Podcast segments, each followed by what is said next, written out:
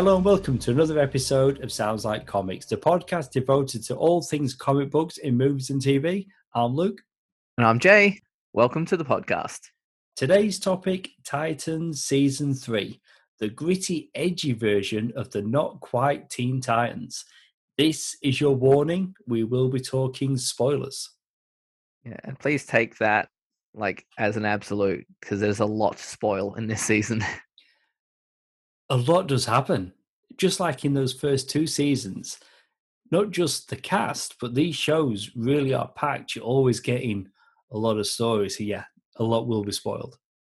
Yeah. Um, and without spoiling anything right off the bat, it's very referential not just to itself, but the greater DC universe, um, which I do appreciate about this series. I loved about season one and two obviously we actually had Batman show up, not in costume, for season two, uh, repeatedly, played by Iain Glen, who everyone remember as Ser Jorah from Game of Thrones, also known as Mr. Friendzone. I mean, I'll take your word for it. I've not actually seen Game of Thrones, but that that sounds right, I guess. Yeah. Um, before we got him though, in that first season, we did get a nightmare sequence with Batman, but we, there was never an actor associated. No, I believe it was a performance stuntman in the costume. Um, before they had thought of putting him actually on screen and giving him dialogue, but well, honestly, after that first season, never did I think we'd get an on-screen Bruce Wayne. And then it's a much older Bruce Wayne, which does fit with the story that they're telling. Yeah. But the casting, they got a lot of negativity for it. And I'm like, okay, I'm going to give them the benefit of the doubt. We got the dream sequence where he's doing the Batusi, the classic Adam West Batman dance. Yeah. And I'm like, you know what? I get what they're doing here. They're having fun with it. And this is Batman after Batman. And I like him yeah. in the role. Yeah. Um, and we get him a lot more Bruce Wayne than we do Batman. Um, Oh, well, we don't get and him as Batman. He's older Bruce Wayne. No. Yeah. So, you know, that's sort of them having the cake and eat it too. But I think he's great. Um, he's a phenomenal actor. I mean, he definitely has screen presence. Like whenever he's opposite any of the other actors, you're like, yeah, I can see why people defer to him. He's definitely got that presence. Um, and it's not, and it's just as it's just there. It's just chemistry, which you know is the hardest thing to pull off, really. Um, I mean, I um think a thing that we praise about this show because we should know that we have reviewed for the podcast seasons one and two, and here we are reviewing season three. What I've always felt with this show, it's it it feels like a, a lived-in DC universe. You know, yeah, and not only do we get like all the characters that we get, and a lot of them in costume as well, but there's references to all these other things. Like Roy Harper is referenced to, I think, in the season finale of, of this season. Yeah. So we're always getting, we're getting, yeah. It's again, it feels lived in. But what I did notice in this season, and it and it can't be helped. I mean, a few weeks before the second season concluded, it was renewed for a third season. So this was a popular show. So they were looking at getting straight into it. But before the official start of filming could happen, the COVID 19 pandemic happened and it shut down production. Yeah, and you can feel it as well. Yes. Some of the decisions. It's like decisions, people in the streets. There's yeah. not a lot of people. And when there is people, it's very strategic where people yeah. are placed. So the kind of okay, so we it's as if right we can only use this amount of actors or this amount of extras. So where can we place them where they will be the most effective? Now again, like this this is not the show's fault. I mean, I'd much rather them continue to make it and do the best they could than shut down for a year or however long. But again, the show does still feel lived in but yeah, you do really you feel the influence of COVID nineteen on the show. Yeah, I wouldn't be surprised to learn that they had to throw out a bunch of stuff and reshoot specifically with these new uh, procedures in mind because the decision to move the entirety of the season to Gotham, and then you just get a few throwaway things like curfew.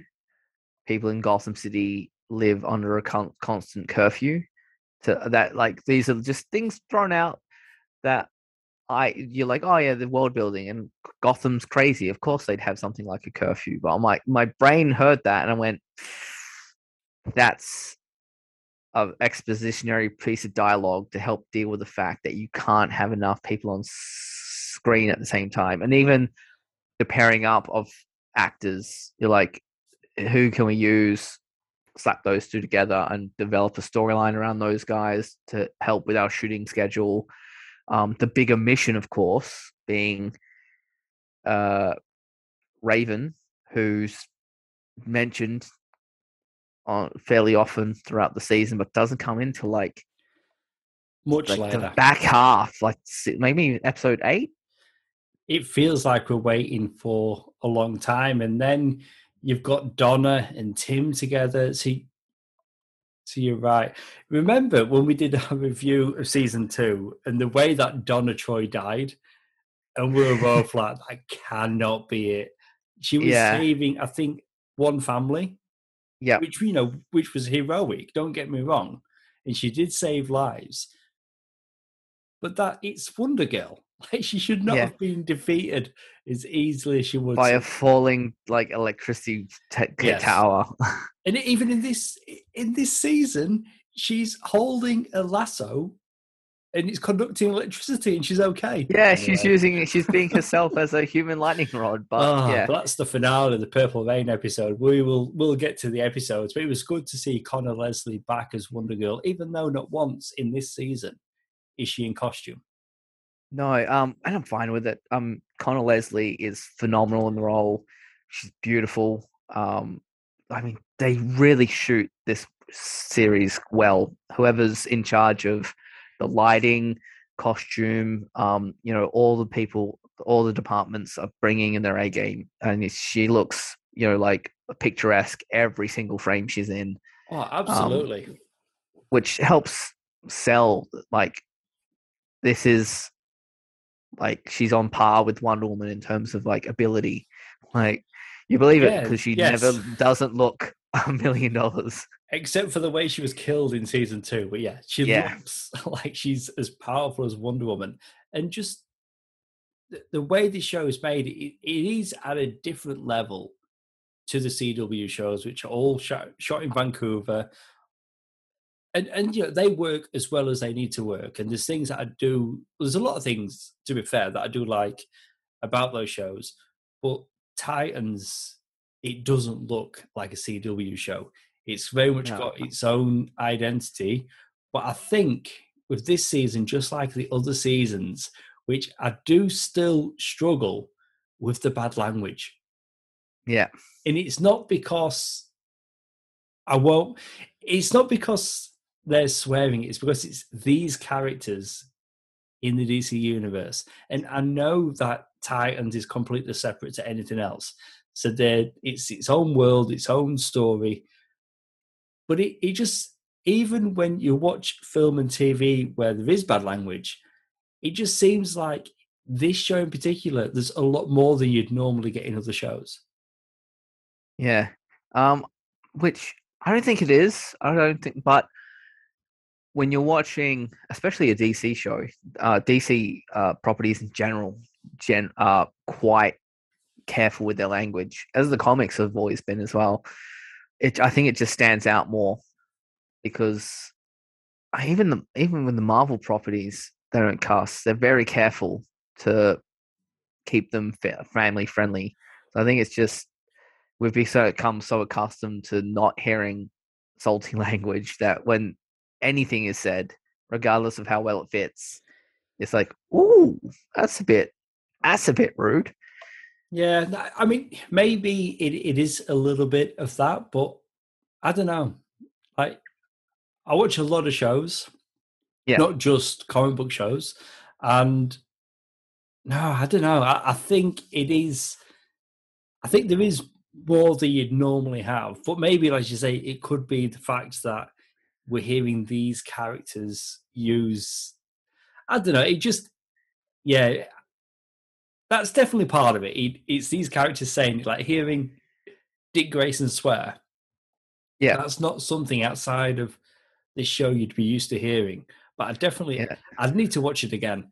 And I've, you know, when you go to a, go to a club and they've got the, the doorman with a clicker, I have to sit yeah. there with a clicker and I keep a tally how often they're swearing per episode. But it definitely, it does seem a lot. But they are looking to do something different with this show than all the other DC shows that are out there because, I mean, there is a lot. Like, remember yeah. in the 90s, we had one live action DC show, Lois and Clark. That was it. Yeah. And yeah. now and that was... there is so, so many. And, you know, even things like, you know, Doom Patrol, Pennyworth, more traditional DC in Stargirl, but there is there is a lot of DC shows. Watchmen recently on HBO. Yeah, phenomenal series. Yeah, uh, maybe it's because I'm watching Ted Lasso, and for anyone who's watched Ted Lasso, there's a character Roy who swears. I mean, it's like they're in a uh, football locker room, so oh, you can understand it. But he, curse, he show. drops. Yeah, he's so Roy. blunt and honest.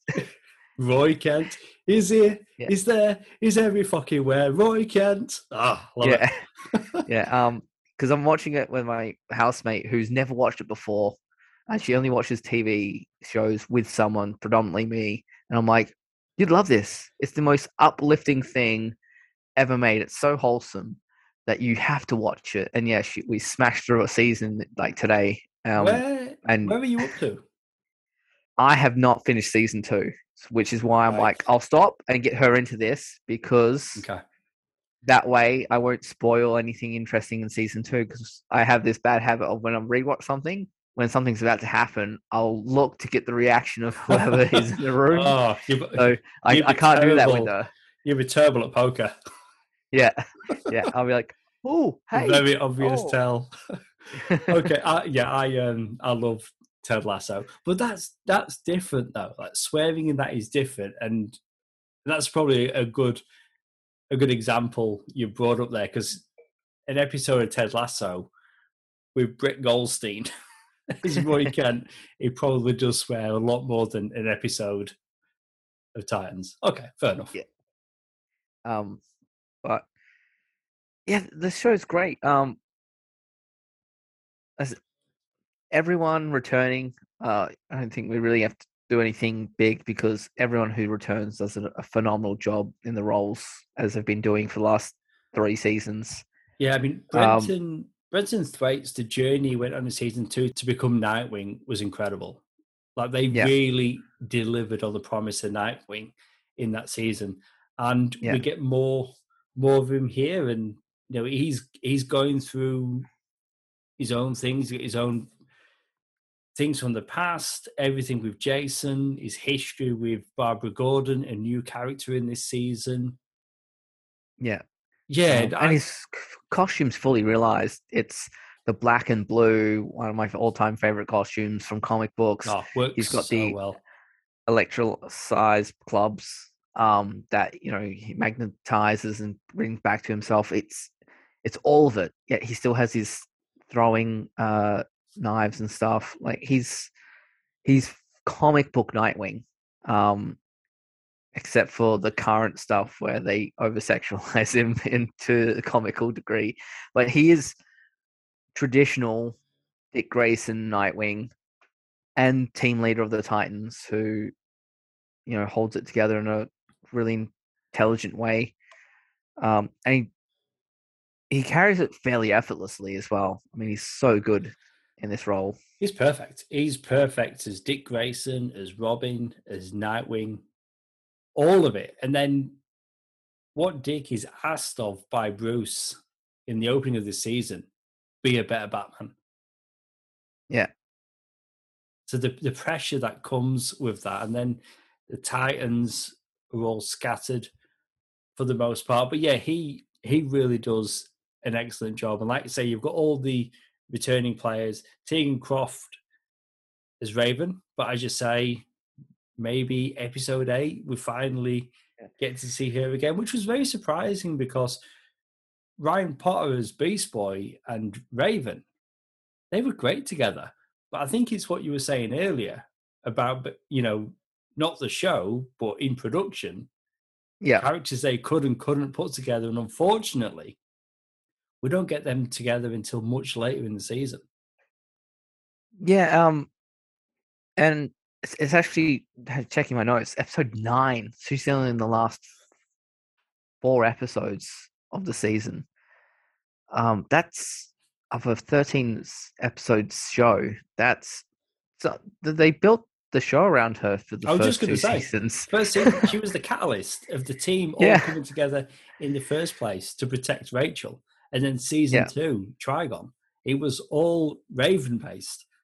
And then what was it, nine out of thirteen episodes? Yeah, she's or episode uh, nine eight, onwards. Yeah, like that's a huge thing. So that's got to be a, a, COVID restriction that they've had to um, work way around. Um, although she's there to hang with Donna while they try and resurrect her, which they drop season episode one. Like, oh, this is where they are. So straight away, I'm like, oh, they're going to bring back Donna Troy. Yes, they're going to right that wrong. And then, yeah, it takes a while to get there. And then um, it's TV, so visually, how can we visualize the afterlife? Ah, uh, black and white, that'll do. Yeah, that's, um, that's works for dream sequences, works for afterlife. You know, uh, a season or an ep- a few episodes of Supernatural did the same thing. Like we need to show Limbo, wash out that color palette, and use like fog. it's a tried and true, you know, TV trick for that kind of thing. Um, but it works. We've got Hank being Hank in the afterlife, which is a nice way to keep the character on the table, given what happens to him earlier on. I mean, we should talk about it. I mean, we get Red Hood in this in this season, and it seems, I guess, to me, it seems a little bit early to get Jason Todd as Red Hood, or I guess really early in their own yeah. time frame. He's been Robin for less than a year by the time this happens. Like it's, you know, they even comment he was made Robin a week after Dick left Bruce. Right. And so he, he, yeah. He's been yeah, it's been maybe a year, year and a half tops. So that's a huge turnaround to get Red Hood. I mean, we don't I don't think there's an actor cast as Joker, but we do see Joker with the crowbar sequence killing Jason Todd. And then he comes back and and I've got to say, like, Curran Walters from his first appearance as Jason Todd and up until now, like he's really irritating, but he's supposed to be. Like he's supposed to get under your skin. So, you know, he plays him really well. But then for the most part in this season, he's played as an addict or under the influence of of Scarecrow. I but think he, that's why one of my gripes with it, the use of him for this is is they spend a lot of time throughout the season flip flopping of is he got his own urgency or yeah. is he being played by Scarecrow? And they they flip flop on that a lot. Yeah, I and think, it makes his character feel inconsistent. Yeah, overall, and not as and not as effective. I think. Yeah, I mean, if we're looking at Under the Red Hood, the Judd Winick storyline, which I mean, this season's got many influences. You know, going back to George Perez, Marv Wolfman on then New Teen Titans, No Man's Land, the Batman storyline. So there's, there's so much crammed into this one season. But maybe it's because Jason is as young as he is. But I think if they'd have had him as a threat in his own right, and he ends up just being a henchman for Scarecrow, and he allows Jonathan Crane into Wayne Manor, into the Batcave, gives up all the secrets. I, on one hand, I was disliking the season for those choices, but on the other hand, choices made by a character who you yeah. already found irritating. So I'm like, am I disliking the season or am I disliking the actions of a character? But I absolutely hated Crane in Wayne Manor. But yeah, same. Probably, well, and it's not not just that. supposed to feel. Something that washes like it as they wrap up the season, um, and they're like tying off all the loose ends. I'm like, you had a significant amount of corrupt GCPD officers in Wayne Manor in the Batcave, knowing exactly Bruce Wayne's Batman. Because here I am in Wayne Manor, that I know is Wayne Manor. And there's the Batcave, which I know is the Batcave because I've been told this by yeah, the yeah. Scarecrow.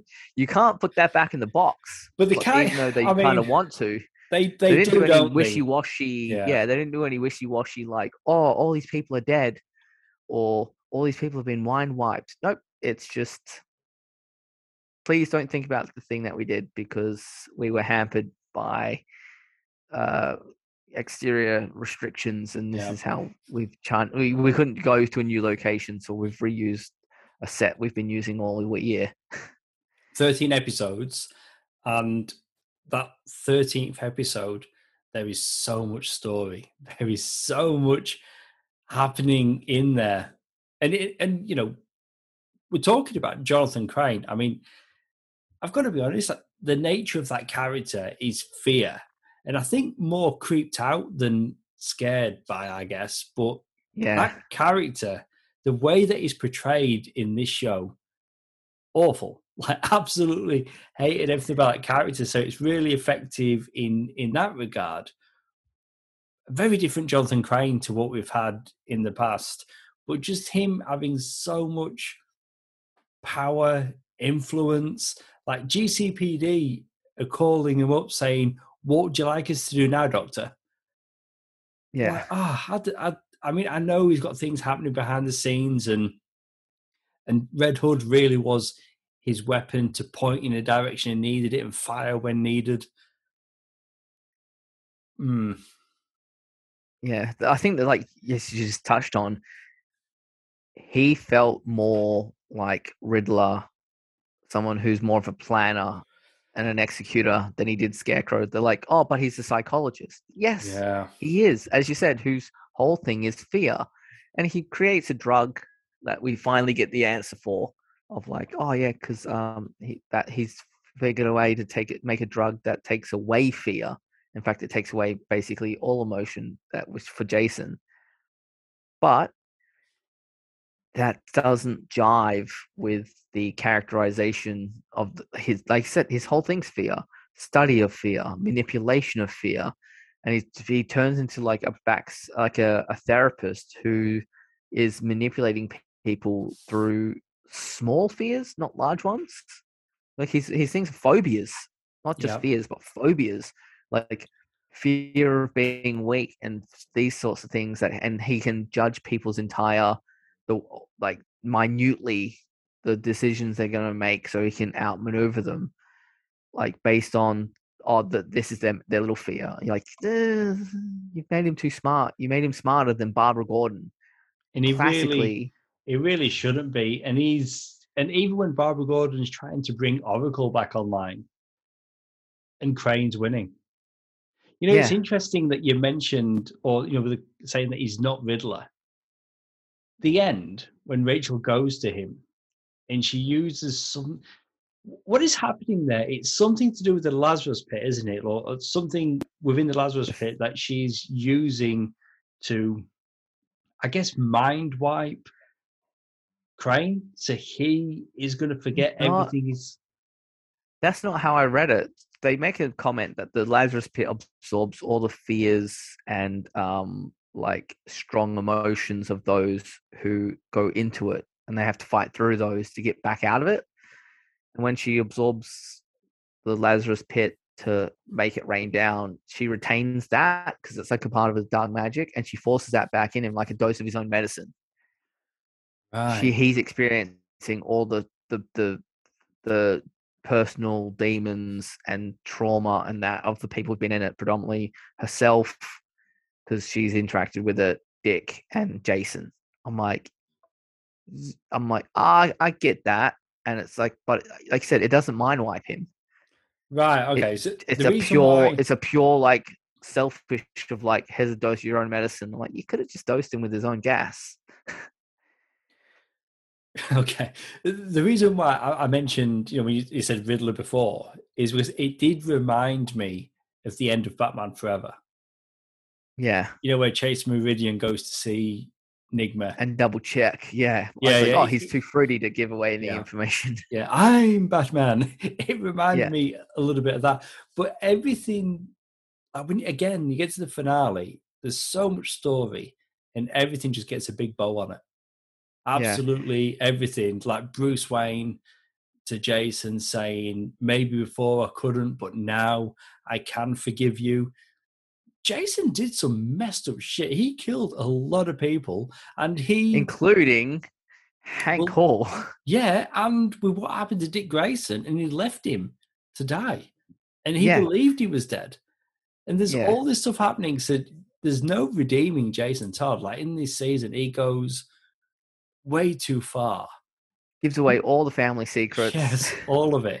What about the and- bit where you've got Bruce tries to take his own life, yeah, that also feels really strange and out there. and then at Um, the end, he just turns up again. I'm back. yeah, Dick's like, sorry about the mess. yeah, and like- also the uh, the characterization of Jason not believing that Dick is willing to forgive him, despite the fact that throughout the entire season, Dick's been reaching out like, "Come back in, come back in. We'll be, you'll be all right. Like, let let let us get to you. Let us help you." And you're like, Yeah. like, like Dick was it's that- clear. yeah, yeah. Dick was, yeah, like, mate, you're my brother. Like, I understand. Like, I'm, I, I'm, I'm, I'm not Bruce. I'm never gonna like throw you out. Like, I don't like the fact that we let you go in the first place. I'm, he- I'm here for you. And like the whole season as well. But that's again, that's throughout this season. There's a lot of writing where it felt like they needed a character to make a decision, and or uh, they or they needed something to happen. So a decision had to be made by a character, and they just handed it to whoever. They didn't break it more down more. It's like this can this fits this person's profile. This and hence the flip flopping with Red Hood of like where they're kicking around of like him splintering off and then not working with the Titans, but working actively against Scarecrow, and then they backed out because of restrictions of not being able to create a whole gang for him. And yeah, it just feels like some like half measures to get to a certain point, and each one of them, like one of those decisions, stood out to me of like, ah, you're just having me go along with it. Like I'll go with you, but I'm making a mental note. This feels forced. You know, a character in this, such a strong introduction in season two, but for the most part, did not do a lot in this third season. Superboy, played Yeah. by Joshua Orpin. He was fantastic in that second season. We've got Superboy, Krypto, teased in the season one finale. And yeah, we, I mean, I guess it's hard because it is an ensemble. There's so many characters, not just the Titans. You've got Barbara the GCPD, you've got villains. But I just felt like Superboy wasn't well serviced. Like we do get, I mean, he does have his own storyline with Blackfire, played by Damaris Lewis, and you know, there's some interesting things happening there. But the whole thing where he gets gassed with kryptonite by Dick, and then just gets left, and he's there for a long time, and Blackfire saves him. And then I thought, oh wow, wait, maybe we're going to get some like you know big conflict here. Maybe Superboy is going to get like not quite pushed over the edge, like towards Lex Luthor, but maybe we're going to get some more edge in this character. And then you've got Blackfire, she's got a ship, she's going home. He purposely sabotages it. It's like, oh wow, we're building something here. And then that scientist is like, oh hey, he's got a really good memory. It's like a computer. We can actually build your ship. And then Superboy meets with Nightwing for the first time, and he's like, well, you know what, Nightwing, you did what you had to do. Anyway, let's get on with the mission. But that was all part of episode 13 where everything yeah, is wrapped up. I don't know, Superboy not well serviced in this season. Yeah, and I said with an ensemble, and they, I felt like they left too much for that end as well. I feel like they kept trying to ramp it up and ramp it up and ramp it up to keep the tension higher and higher and higher. Like, oh, maybe they're not going to make it. That they left a lot of ground to cover for that final episode, not just solving the entire season long run in issue of Scarecrow and Gotham, but also everyone else's personal like things of what does Donna Troy do? We've been slowly, very, very, very slowly building up Tim Drake as a whole character oh, this season. Very slowly, very, very slowly. Yeah, and that, like most of his character stuff, you get him episode nine when he's on death's door with Donna Troy, and then it all comes in episode 13 the finale. Like that's a lot of ground to cover that you, that you it's it's a lot and again I, I i blame the shooting schedule of who they're allowed on site like by the finale i'm sure they restrictions had eased that they could get more people on on set but that leaves you a lot of ground to cover and not as much runtime. Like you've you've had to pad it out and stretch it out and keep purposely artificially hold characters apart that you just uh hopefully people come along with us.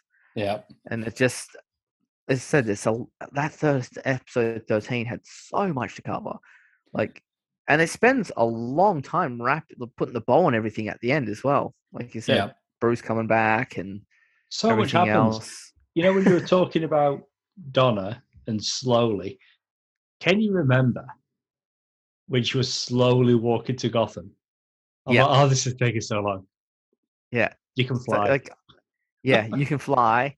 You also have super speed, which we've seen you use in battle multiple times. Yeah. It just it felt like filler. Like it was taking yeah. a long time for things to happen. Yeah.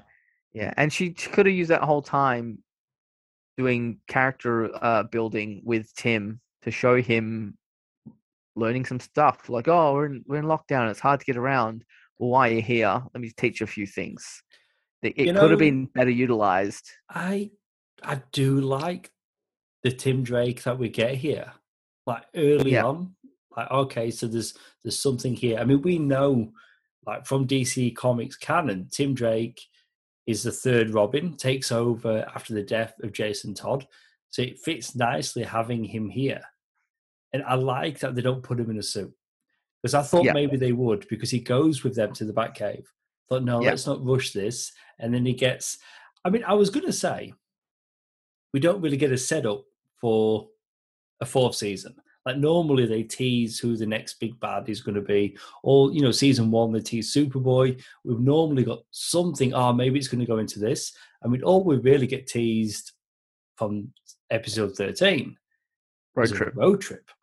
I'm like, on one hand, I'm like, oh, you know, it's not as interesting, but I'd like to see that Teen Titans on a road trip. It sounds more yeah. like Teen Titans Go, to be honest. But yeah, it's interesting that Tim is going to go along, and no doubt in season four, which has been confirmed, we're going to get him suited up as Robin, and that will be pretty cool. I mean, we got to see him do that kick. That was good. Yeah. Outside of and that, he punched Scarecrow. Yes. They let him who shot him, so it's like revenge. There you go. So there's, there's good things happening there. You know, we should probably talk some more about Barbara Gordon, which is a massive addition to the show, played by Savannah Welch, and she's actually Commissioner Gordon. Because again, yes. this is I mean, I guess I mean they don't say it, but it's almost like the show takes place in the not too distant future. We've got yeah an older Bruce Wayne, no longer Batman. Commissioner Gordon or James Gordon is dead, and Barbara is the new commissioner. And honestly, it took me so long because I'm I'm watching Barbara Gordon in the wheelchair, and I'm like, I couldn't quite work out. Does she have one leg, or has she got her legs crossed? I couldn't quite work out, and then oh, okay, because in the comics they've been a bit free and loose with it. Like we've got the yeah. classic storyline the killing joke. She's paralyzed. She gets shot by the Joker. But then in comics since, and even in the comics now, she has a chip on her spine which enables her to walk. Yeah. This Barbara Gordon's not going to walk again. That's why I'm like, oh, okay, so what's happening here? But yeah, so not only is she in a wheelchair, she's only got one leg.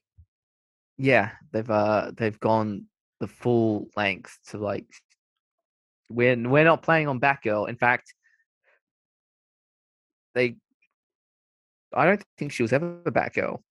In all the flashback stuff we see, she was more of a Catwoman for Dick. Oh, right. Literally. I did. Yeah, yeah she, she, was. She yeah, was, she was never Batgirl. She knew who Bruce was, but we never know official confirmation that she ever was in a costume ah, as a ah. crime fighter. That's interesting. Um, I'm just bringing yeah. my baggage from the comics. Yeah. Um, even though she's got a black and yellow wheelchair, which ah. is very on brand.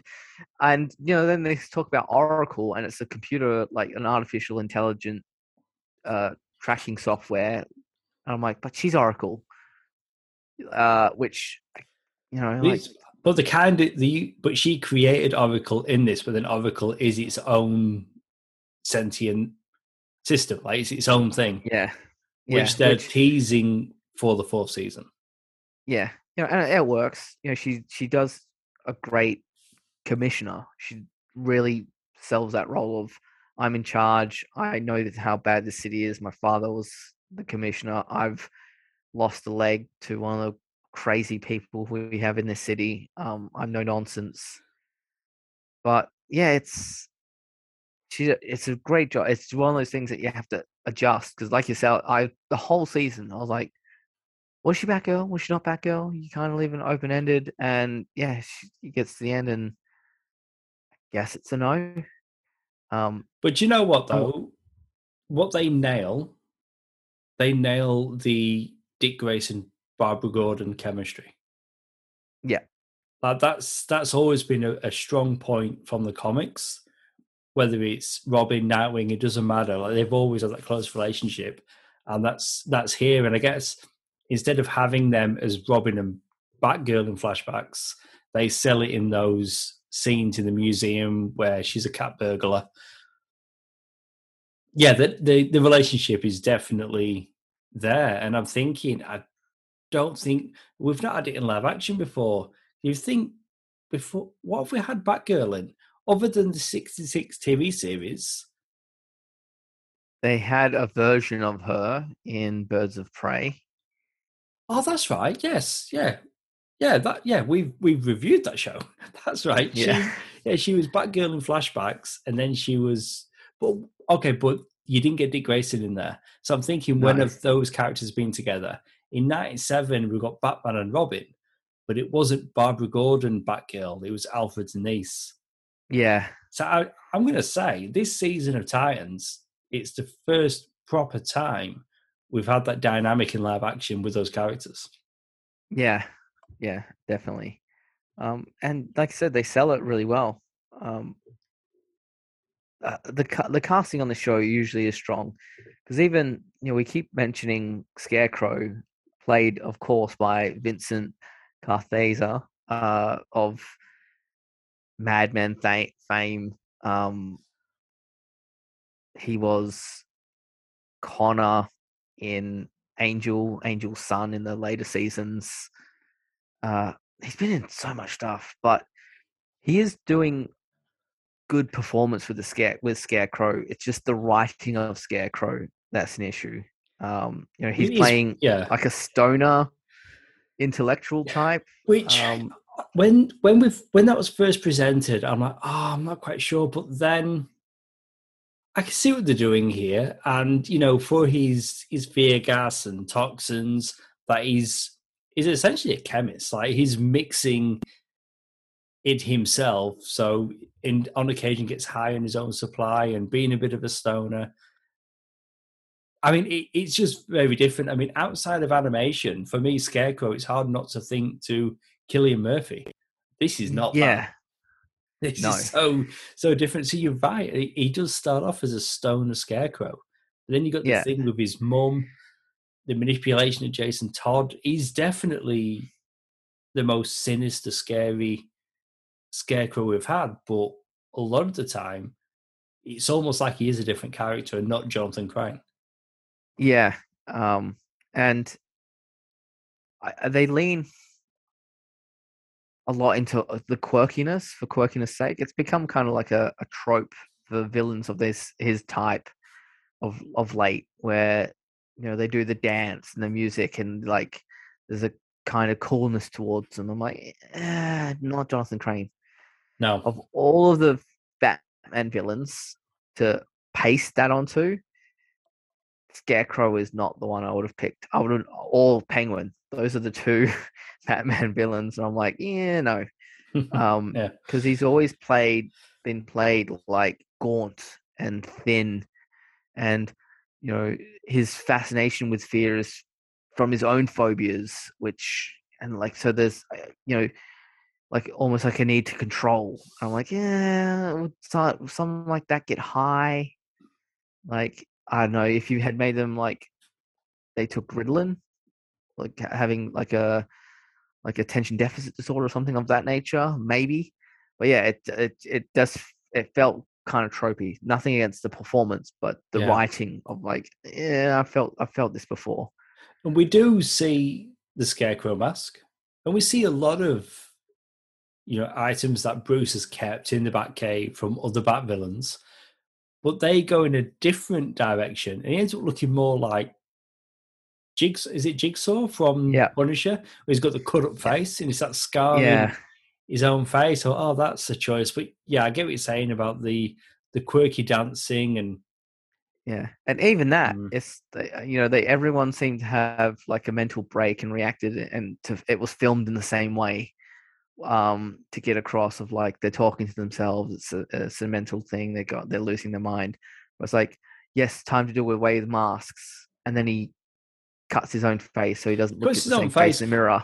What about the whole thing where robin's well dick grayson is left for dead? And beast boy like he joins a hive mind and transforms into a giant bat and lifts first up, time he's turned it's into anything like, that wasn't a tiger. It's like, what is happening? And then carries Dick into the Lazarus pit. Okay, so that's going on. And then it's really dark what's happening in there. And you've got like Dick, like, he's had enough. And he takes the crowbar himself. First, you see him dressed as Joker, which was a cool visual. And then he beats Jason to death. And the whole thing with that that I would get, I mean, one, I was thrown by the bats. I just I think it's they give Crane too much like he's too powerful. He's got too yeah. much influence. Like Dick's left for dead. He's dropped into a Lazarus pit. They don't know if he's going to survive it because maybe it's been too long since he did die. But then whilst he's under and he's in the pit and he's hallucinating, is hearing Crane yeah, as a as an antagonist, I'm like, but he's not your antagonist. You don't fear Crane at all. You've not no. shown fear of that. Like you'd have more of a fear of Jason, which again he beat. Jason didn't take him out. A crowd took him out. He got shot yeah. in the back by a bystander, or not even the back, the neck. Um, like it's but then it's that thing where he's like, as the audience, we are what we're seeing and hearing is Crane speaking with Dick and having influence and uh, like the Emperor and Darth Vader, like yeah. bringing him over to the dark side. But Crane doesn't have that reach. I always no. think that's all in Dick's head, but as you're saying, why would it be? Because that that Crane isn't Dick's big bad. He's just somebody that's taking over right now. He's just that villain of the month. Uh, he's just for Dick. Not, yeah, it made me more sense for to be Bruce. yeah. Um, Honestly, yeah, when like... when Bruce just turns up at the end after everything's happened, yeah. I don't know. I didn't think we were going to see Bruce again. To be honest, it's kind of nice that we did get to see him again. But when everything wraps, it's just it's not very Batman, is it? But I, but at the same time, I know he's, he's not Batman, not Batman anymore. It's like Dark Knight Rises when Bruce gets a broken heart and stops being Batman for eight years. I just don't Yeah. buy it. I just don't Yeah. buy it. but Yeah. he's yeah, is not Batman. Honestly, again, we know we're getting a fourth season. Before it's all said and done, I would love it if just once more we get to, or if we're not even seeing it, but if he becomes Batman once more, yeah, that would be pretty, pretty cool. yeah. Um, this the other thing with that Lazarus pit. He goes in in Nightwing costume, comes out in Dick Grayson street clothes, Magic. magic water. I mean, it is to Uh, be fair. Yeah, yeah. Um, but then where's his co- where does he get his costume from later on? Like you know, they pushed Jason Todd in naked. They could have done the same thing. They could have dropped Dick Grayson in naked, or he could have come out in costume, taking his thing off. Like, oh, we got to arrange some stuff. I don't that's think. It, I know, but it, it just wasn't That's a stylistic planned. choice. Yeah, it just wasn't that's a planned. con- like, continuity error. like Gar didn't do it on purpose. He Yeah. just involuntarily transformed, and all these bats turned up. Yeah. Uh, anyway, Dick came back. We're happy about that. So just go with it. Yeah. Yeah, uh, Tim Drake, played by Jay Lycurgo, um, just to, sh- to name the actor. Yeah, he's Uh, great. He really. yeah. Yeah, I've, I've got no no faults with him. I thought he was excellent. Um, later on, we got to see the Tim Drake moves. We got to see him with his family because just like in the comics, when Tim first becomes Robin, his family are still alive. He's got a very different the- yeah. backstory to the rest of the Robins, and yeah, like he's a good young actor. He's yeah, I, I like everything that he was doing, and again, he's bound to get suited up as Robin in the next season, which will be pretty cool. But yeah, we got Yeah. teased a little bit in the beginning of the season, and then he Hopefully- pretty integral. Yeah, they'll give him. He'll have the time and the uh, the restrictionless shooting schedule to develop his character properly. Um, I'm I'm curious what they do with Jason Todd. Surely, the way this season's left off, he just becomes a character that pops up from time to time. That's what. Yeah, not as a Titan, not Mhm. as a villain, because he can't. You've taken him too far. yeah, that's You that would have be. him going back. I reckon you know one, two episodes max. Special guest star, Yeah. Walters, Jason Yeah. Todd, and I'm sure they'll use him well when he appears. But he's he's he's going to be done. Like there's no again, you can't redeem what the character did in this season, but you Yeah. can have him. You know, if there's there's times where the Titans really need a helping hand, it would be pretty cool to see the Red Hood again, but he can't be a Titan, and that was made clear in the final. Yeah, yeah, yeah, and that I like that they were upfront with that because it just breaks your suspension of disbelief of like, yeah, you did wrong, but we'll take you back. Like, no, no, no, you you did way too wrong. there are Yeah. things you cannot come back from. Yeah, so so I can go with Bruce forgiving him, but everything else, yeah, you just can't have him have him stick around. You know the the music on the show.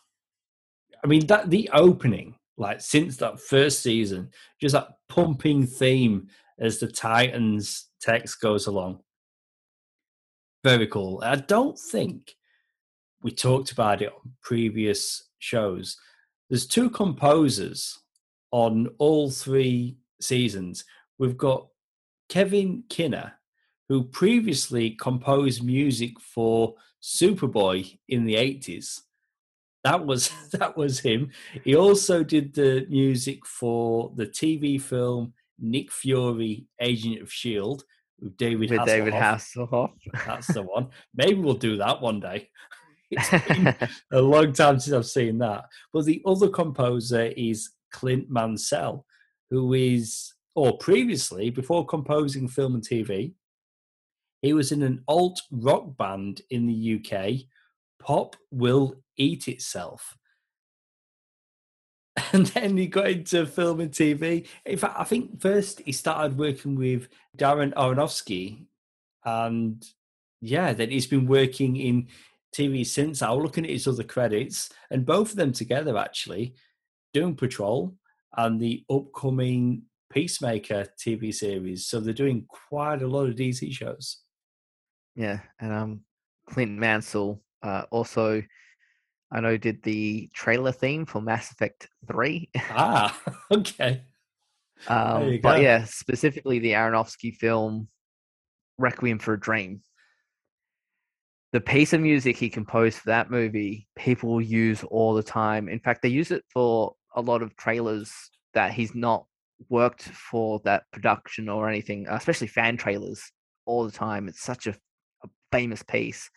He's really known uh, for his music chops. Um, and even the pop music they pick for the show, they're spending the money. Like they're they're reaching into the, the wallets to get, you know, um, you know, in the Garden of Eden, uh, and a, a lot of the movie they they and they use it really effectively. Whenever they choose to use a popular song, it really fits the the sentiment they're going for. Yeah, it's a good point actually. Yeah, they do use a lot of yeah, like a lot of pop songs, which is very different to almost every other DC show. That's not a thing that usually happens. Yep. I remember HBO Max money. I mean, that's that's that's the thing, isn't it? Because when the show first started, the first two seasons, DC Universe Originals, which was restricted to US only, and then Warner Brothers launched HBO Max, and now from this season onwards, Titans is a HBO Max original, like pretty much all the other DC shows now outside of the CW. But you just reminded me talking about pop songs and rock songs in DC shows.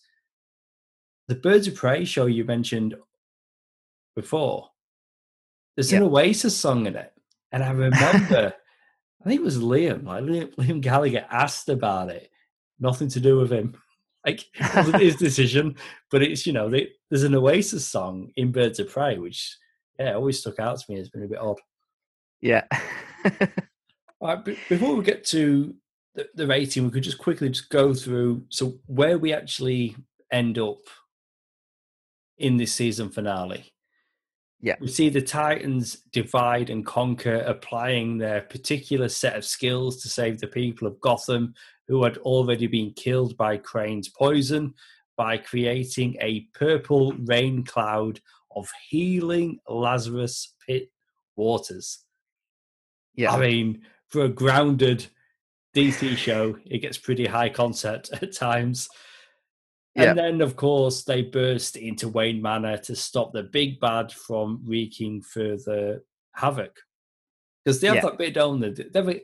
I'm saying they didn't do much with Superboy, and I stand by that. But they do have that gag with him where he's got the whiteboard and he's writing out the plan, and he's telling them what they're going to do, and they're like, "Yeah, but why are you telling us? We just told you." And he's like, but it's on the whiteboard. Yeah, I just put it on the whiteboard. That, that you did. Makes it official.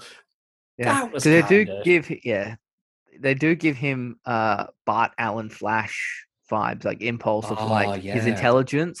That's something that they've covered this season. Like it was a thread throughout. Which yep. when you say about Blackfire, he's memorized. Like I said earlier, his mind's like a computer. That's it. So he, he retains yeah. everything that he reads. Do you know? I didn't think of that. Yeah, they kind of they are incorporating like Wally Wally West or Bart Allen Flash qualities. Bart, Bart's the one who who can remember who remembers everything. So there you go to Bart both qualities. Barry and Wally only retain it for like a few minutes That's or right. an hour, long enough for them to do the thing. But then their memory, they can't retain it any longer. It's too much information in too short a time. So Bart Allen. But what's happening yeah. in this then? So this has been a show with a lot of stakes, and I mean, we're talking about all the people that Red Hood killed. How many of the people that got killed in the season because the death rate is really high? How yeah. many are coming back due to the purple rain? They said around two to five thousand. Okay, that's quite a lot. Only the people killed at the end from the uh for the the second last episode from the initial bomb that went off. Those right. are the only ones being brought back. Um, so although you know a show like this about characters like this it's about saving lives and there's so much loss of life And I guess by having the purple rain, using the Lazarus pit is a way of saving lives that were previously lost. But again, we've said it a few times already. Puts a big bow on it, wraps everything up, and that's yeah. where that's where the season ends. So if you're going to rate rate it out of five, yeah, I, I do find this to be the weakest of the three seasons so far. Um, again, I, we hate to drum, beat this drum, but the COVID nineteen restrictions having clear problems uh, in terms of what they're able to pull off and who they can work with. For sure, they had already started production as well when it all came to a head. Um, and the flip flopping of specifically Jason that um, started to irritate me um, getting deeper into the season. But I s- still had a good time. I still think they've done a really good job with this series. I'm looking forward to season four, where they can like steer back on a track. Don't hamper themselves down with Gotham City. I want them in San Francisco or even on the road trip, as they kind of hinted at. I do expect them to just kind of skip past that and get back to San Francisco. But if they do decide to go more on a, a trip and make up for the the stagnant location for a season, then sign me up.